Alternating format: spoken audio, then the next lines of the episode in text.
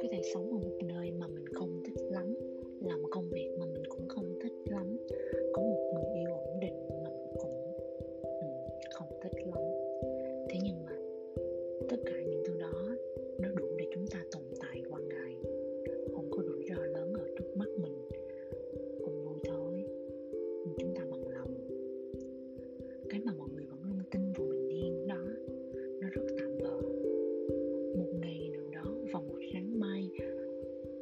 chúng chúng ta sẽ tự hỏi mình rằng mình đang sống vì điều gì vậy? Mình đang sống vì thứ gì vậy? Và mình đã và đang làm gì trong suốt những năm tháng qua vậy? Một câu chuyện mà được bắt đầu vào 8 giờ sáng mỗi ngày và kết thúc vào